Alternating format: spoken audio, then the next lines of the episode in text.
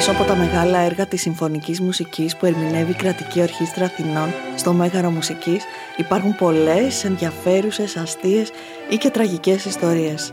Είμαι η Ματούλα Κουστένη και αυτή είναι η νέα σειρά podcast Συμφωνική Μουσική Ιστορίες.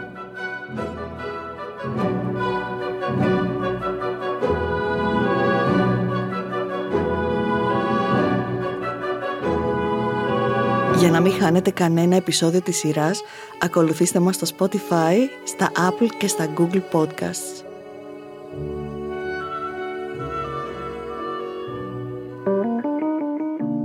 Είναι τα podcast της LiFO.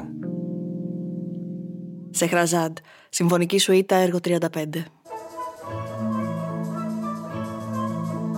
Η μοίρα και το πεπρωμένο, ο πλούσιος ποιητικός λόγος, η σοφία της Ανατολής οι επιρροές από αρχαίους ασκριτικούς μύθους, ο έρωτας μέσα από τη λαϊκή αφήγηση.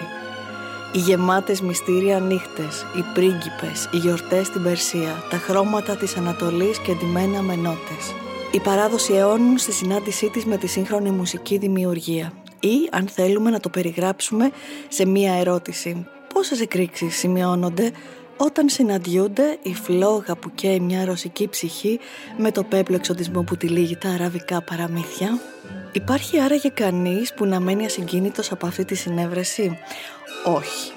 Και ο θεμελιωτής της εθνικής ρωσικής μουσικής Νικολάη Ρίμσκι Κόσακοφ που συνέθεσε τη συμφωνική σουίτα σε Χραζάτ μαγεμένος από την πασίγνωστη αραβική συλλογή ανατολίτικων ιστοριών με τίτλο «Χίλιες και μία νύχτες» δεν θα μπορούσε να αποτελεί εξαίρεση. Αυτό είναι το έργο που θα ακούσουμε από την Κρατική Ορχήστρα Αθηνών υπό τη διεύθυνση του Νίκου Χαλιάσα την Παρασκευή 24 Φεβρουαρίου. Στη σκηνή του Μεγάρου Μουσικής, αρχαίοι θεοί των δασών θα ερωτοτροπούν με όμορφες νύμφες, ένα ερωτευμένο ζευγάρι θα ανταλλάσσει παθιασμένα φιλιά στη θάλασσα το καταμεσήμερο, καράβια θα συντρίβονται στα βράχια παρασυρμένα από τα μανιασμένα κύματα.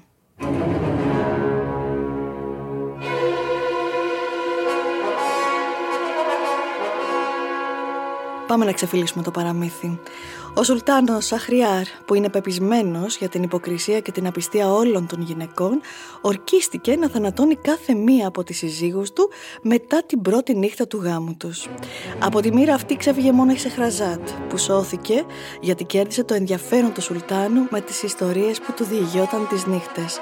Κυριευμένος από την επιθυμία να ακούσει το τέλος του παραμυθιού, ο Σουλτάνος ανέβαλε από μέρα σε μέρα την εκτέλεση της γυναίκας του. Αυτό το κόλπο της Εχραζάτ κράτησε πολύ καιρό, χίλιες και μία νύχτες, μέχρι που ο Σουλτάνος εγκατέλειψε οριστικά το αιματηρό του σχέδιο. Πάνω σε αυτή τη χιλιοϊπωμένη ιστορία, ο Ρίμσκι Κόρσακοφ συνέθεσε το καλοκαίρι του 1888 το συμφωνικό του έργο σε Χραζάτ που παρουσιάστηκε ζωντανά για πρώτη φορά στην Αγία Πετρούπολη στις 3 Νοεμβρίου της ίδιας χρονιάς υπό τη διεύθυνση φυσικά του ίδιου.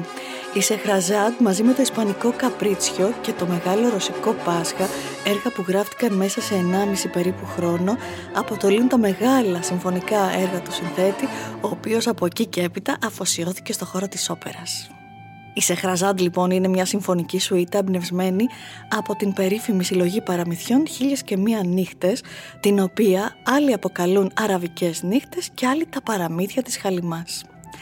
Οι ρίζες των παραμυθιών φτάνουν ως την αρχαία και μεσαιωνική λογοτεχνία της Αραβίας, της Περσίας, της Αιγύπτου, της Μεσοποταμίας και της Ινδίας, ενώ στη συγγραφή και τον εμπλουτισμό τους συντέλεσαν κατά τη διάρκεια πολλών αιώνων συγγραφείς, μεταφραστές και μελετητές σε όλη τη Μέση Ανατολή, την Κεντρική Ασία και τη Βόρεια Αφρική.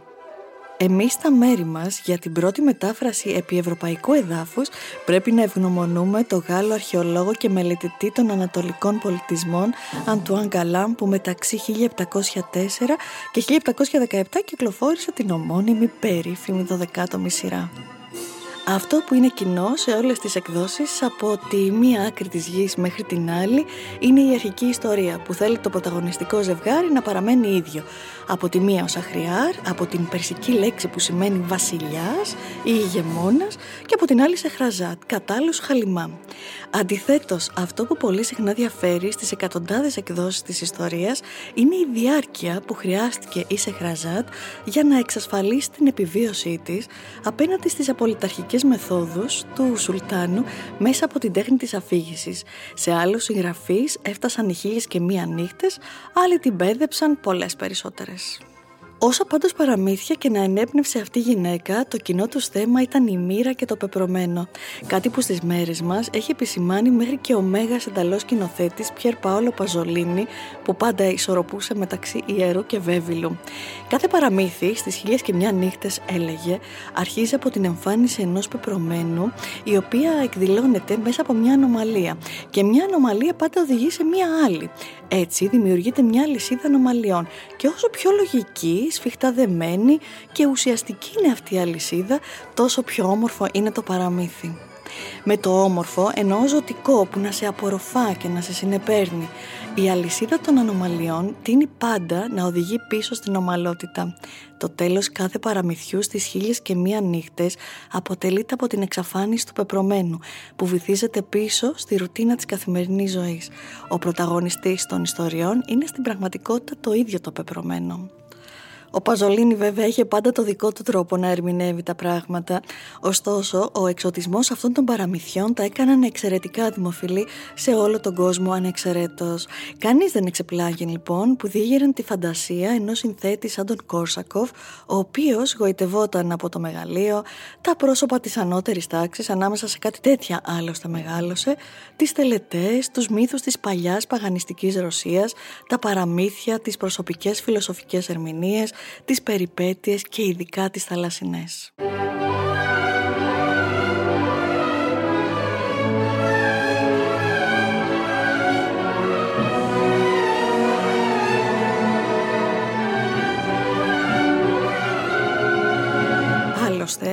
Στα νεανικά του χρόνια ως αξιωματικός του ρωσικού ναυτικού είχε ταξιδέψει για πάνω από 2,5 χρόνια μεταξύ 1862 και 1865 στη Μεσόγειο, τη Βαλτική, τις Ανατολικές Ηνωμένες Πολιτείες και τη Βραζιλία. Αν κρίνει δε κανείς από τις γλαφυρές περιγραφές του για τα ταξίδια αυτά, είναι περισσότερο από σαφές πως μέσα τους σιγόκαιγε μια σπάνια και ανεξίτηλη στο πέρασμα του χρόνου αγάπη για τους εξωτικούς προορισμούς. Στην αυτοβιογραφία του δε τα μαρτυρά όλα. Μα κατέγραφε κανείς με τέτοια επιμέλεια τα βιώματά του εκείνη την εποχή; Όχι, δεν ήταν καθόλου σύνηθες για τους συνθέτες του 19ου αιώνα να γράφουν τις αυτοβιογραφίες τους ή να δημοσιοποιούν τα μερολογιά τους. Όμως, ο επιμελής και λεπτολόγος Κόρσακοφ που θεωρούσε πως θα έμενε στην ιστορία ως ο κύριος εκφραστής της ρωσικής σχολής κλασικής μουσικής και προφανώς δεν άντεχε να πέσουν τα απομνημονεύματά του στα χέρια τρίτων, περιπήθηκε μόνος του την ιστεροφημία του. Έτσι, το 1906, δύο μόλις χρόνια πριν από το θάνατό του, επιστρατεύοντας την αξιοσημείωτη μνήμη του, μετέφερε τα γεγονότα της ζωής του στο χαρτί με τρόπο γλαφυρό, κατατοπιστικό, σχεδόν επιστημονικό. Σε αυτές τις σελίδες μπορεί να διαβάσει κανείς τις πιο ειλικρινείς του αξιολογήσεις για τους συνθέτες και μουσικούς της εποχής του, κουτσομπολιά για τους φίλους του, όπως για παράδειγμα τη θλιβερή παρακμή του Μουσόρσκι, με τον οποίο είχαν υπάρξει συγκάτοικοι στα νιάτα τους, αλλά και ποια συναισθήματα τον κυρίευαν κάθε που του ερχόταν να γράψει κάποια σύνθεσή του.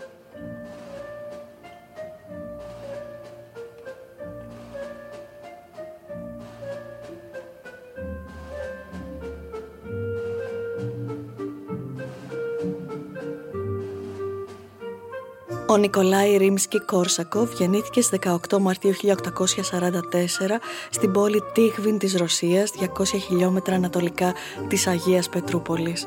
Καταγόταν από αριστοκρατική οικογένεια που διατηρούσε στενές σχέσεις με την εξουσία, την οποία υπηρετούσε από διάφορες κυβερνητικές θέσεις. Μάλιστα, με διάταγμα του Τσάρου, από το 1677, 18 εκπρόσωποι της οικογένειας Κόρσακοφ απέκτησαν το δικαίωμα να ονομάζονται Ρίμσκι Κόρσακοφ αφού το ρωσικό επίθετο Ρίμσκι σημαίνει Ρωμαίος και ήθελαν με αυτόν τον τρόπο να υπογραμμίσουν τη σύνδεση με την Αγία Ρωμαϊκή Αυτοκρατορία. Ως παιδί δεν είχε καμία ιδιαίτερη αδυναμία στη μουσική, καθώς το μόνο που τον έκαιγε ήταν να γίνει ναυτικός. Όσο οι γονείς του επέμεναν να σπουδάσει πιάνο, εκείνος ονειρευόταν την ναυτική σχολή, στην οποία πράγματι μπήκε σε ηλικία 12 ετών. Όταν όμως αργότερα ως αξιωματικός του ναυτικού έζησε για λίγα χρόνια στη θάλασσα, απομακρύνθηκε από την ναυτική ζωή και αφοσιώθηκε στη μουσική, υποκύπτοντας τη γοητεία που του ασκούσε η μορφή του πνευματικού του ηγέτη Μίλι Μπαλάκυρεφ. Το πρώτο του έργο δεν ήταν τίποτα λιγότερο από μια συμφωνία πλήρους κλίμακας. Η πρώτη που γράφτηκε από σύγχρονο Ρώσο συνθέτη και μάλιστα από συνθέτη που ήταν μόλις 21 ετών και εκείνη την εποχή αγνοούσε σε μεγάλο βαθμό τις βασικές αρχές αρμονίας.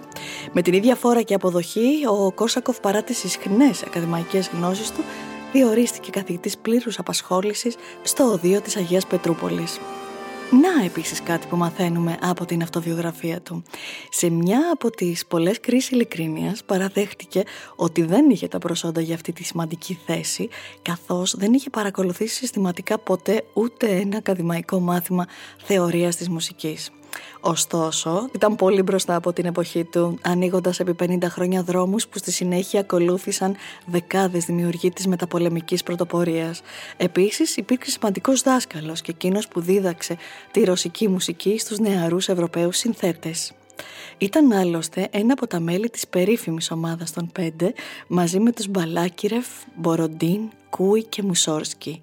Οι πέντε συνθέτες με βάση τους στην Αγία Πετρούπολη επεδίωκαν την ανεξαρτησία της ρωσικής μουσικής από τα δυτικότροπα πρότυπα διότι ήθελαν να δημιουργήσουν το αυθεντικό ρωσικό μουσικό ύφος. Οι πέντε τους αποδέχονταν το ρομαντισμό του Μπερλιός που έτσι κι αλλιώς ήταν πολύ αγαπητός στη Ρωσία, υποκλίνονταν στη ρωσική λαϊκή μουσική του Γκλίνκα, αντλούσαν έμπνευση από την κλασική ρωσική λογοτεχνία του 19ου αιώνα, βουτούσαν στα παραδοσιακά διηγήματα, φούσκωναν από υπερηφάνεια για την ιστορία τους. Προφανώς λοιπόν και συχαινόταν τις μοντερνιστικές τάσεις. Μάλιστα, ο Ιγκόρ Στραβίνσκι που υπήρξε ένας από τους διασημότερους μαθητές του, θυμόταν την αντίδραση του όταν παρακολούθησαν μαζί την παρουσίαση της θάλασσας του Ντεμπισί. Πώς σας φάνηκε, τον ρώτησε ο Στραβίνσκι. Καλύτερα να μην ακούτε τέτοια πράγματα. Κινδυνεύετε να τα συνηθίσετε. Ακόμα χειρότερα μπορεί να καταλήξετε να σας αρέσουν, του απάντησε ο Κόρσακοφ.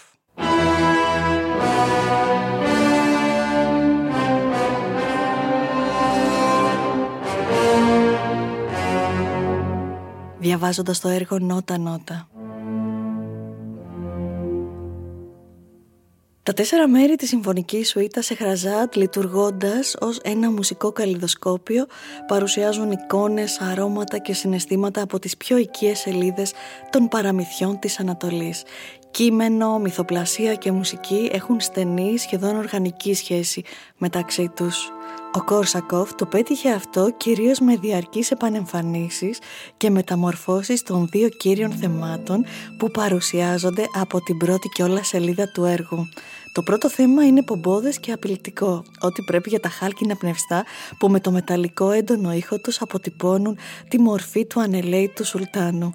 Το δεύτερο θέμα είναι ένα λυρικό φίνο όλο του βιολιού υπό τη συνοδεία της άρπας, δηλαδή μια ηχητική απεικόνηση της εφίους και σαγηνευτικής εχραζάντ που άλλωστε κρατώντας το ρόλο της αφηγήτριας των παραμυθιών καθορίζει με την παρουσία της την εξέλιξη. Το πρώτο μέρος του έργου έχει τίτλο «Η θάλασσα και το καράβι του Σεβάχ του Θαλασσινού». Εμπνέεται από τις περιπέτειες του πρωταγωνιστή στους ωκεανούς και ξεκινά με τη βαθιά τρομακτική φωνή του Σουλτάνου που καλεί τη νέα του σύζυγο να τον διασκεδάσει.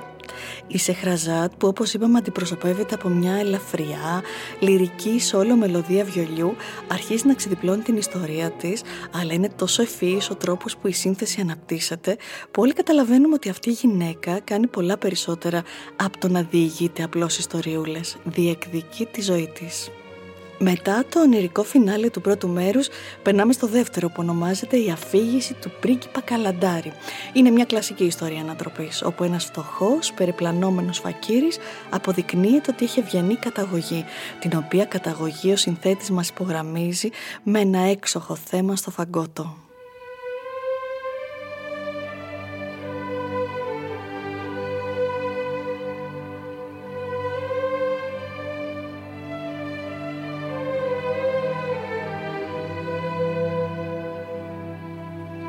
Βαδίζοντας προς τη διάσημη αισθαντική μελωδία των εγχόρδων, η οποία ανοίγει το τρυφερό τρίτο μέρος, καταλαβαίνουμε ότι αυτή η ευγένεια και η λεπτότητα στη μουσική εκφράζει δηλιακά τον έρωτα ενός πρίγκιπα και μιας πριγκίπισσας. Η σύνθεση είναι γραμμένη με αξιοσημείωτη φινέτσα, ενώ τα ήσυχα κρουστά είναι τρομερά γοητευτικά. Ανέπτυξα το μουσικό υλικό αρκετά ελεύθερα. Είχα πάντα στο νόμο τη δημιουργία μιας ορχιστρικής σουίτας σε τέσσερα μέρη με κοινά θέματα και μοτίβα παρουσιάζοντάς τα σαν ένα καλλιδοσκόπιο παραμυθένιων εικόνων με σχέδια ανατολίτικου χαρακτήρα. Ήθελα μόνο να κατευθύνω τη φαντασία του ακροατή στο μονοπάτι που είχα εγώ προηγουμένως βαδίσει τα υπόλοιπα τα αφήνω στη βούληση και τη διάθεση του καθενός, έλεγε ο Κόρσακοφ, ξέροντας πως με τη Σεχραζάτ μας κληροδότησε ένα υπόδειγμα εφάνταστης ενορχίστρωσης που υπογραμμίζει τι άλλο τις αφηγηματικές του αρετές.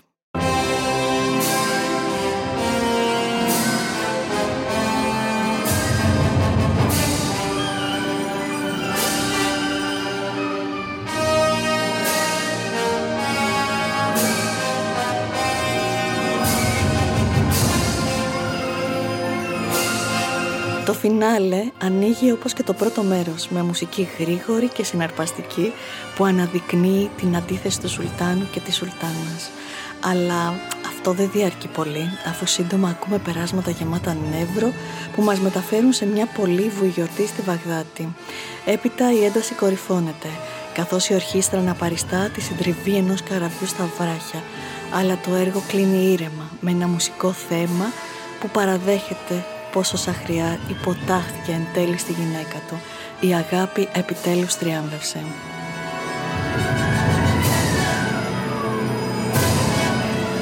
Και μετά, τι γίνεται μετά; Μα τι άλλο μπορεί να συμβεί σε ένα παραμύθι; Έζησαν αυτοί καλά και εμείς καλύτερα.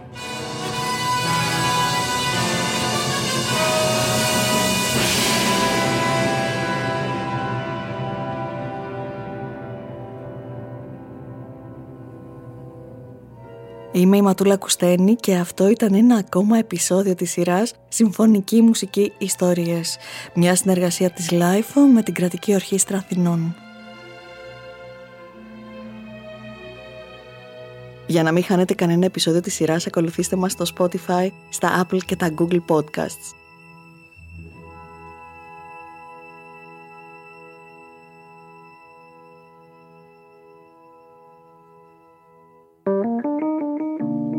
Είναι τα podcast της Λάιφο.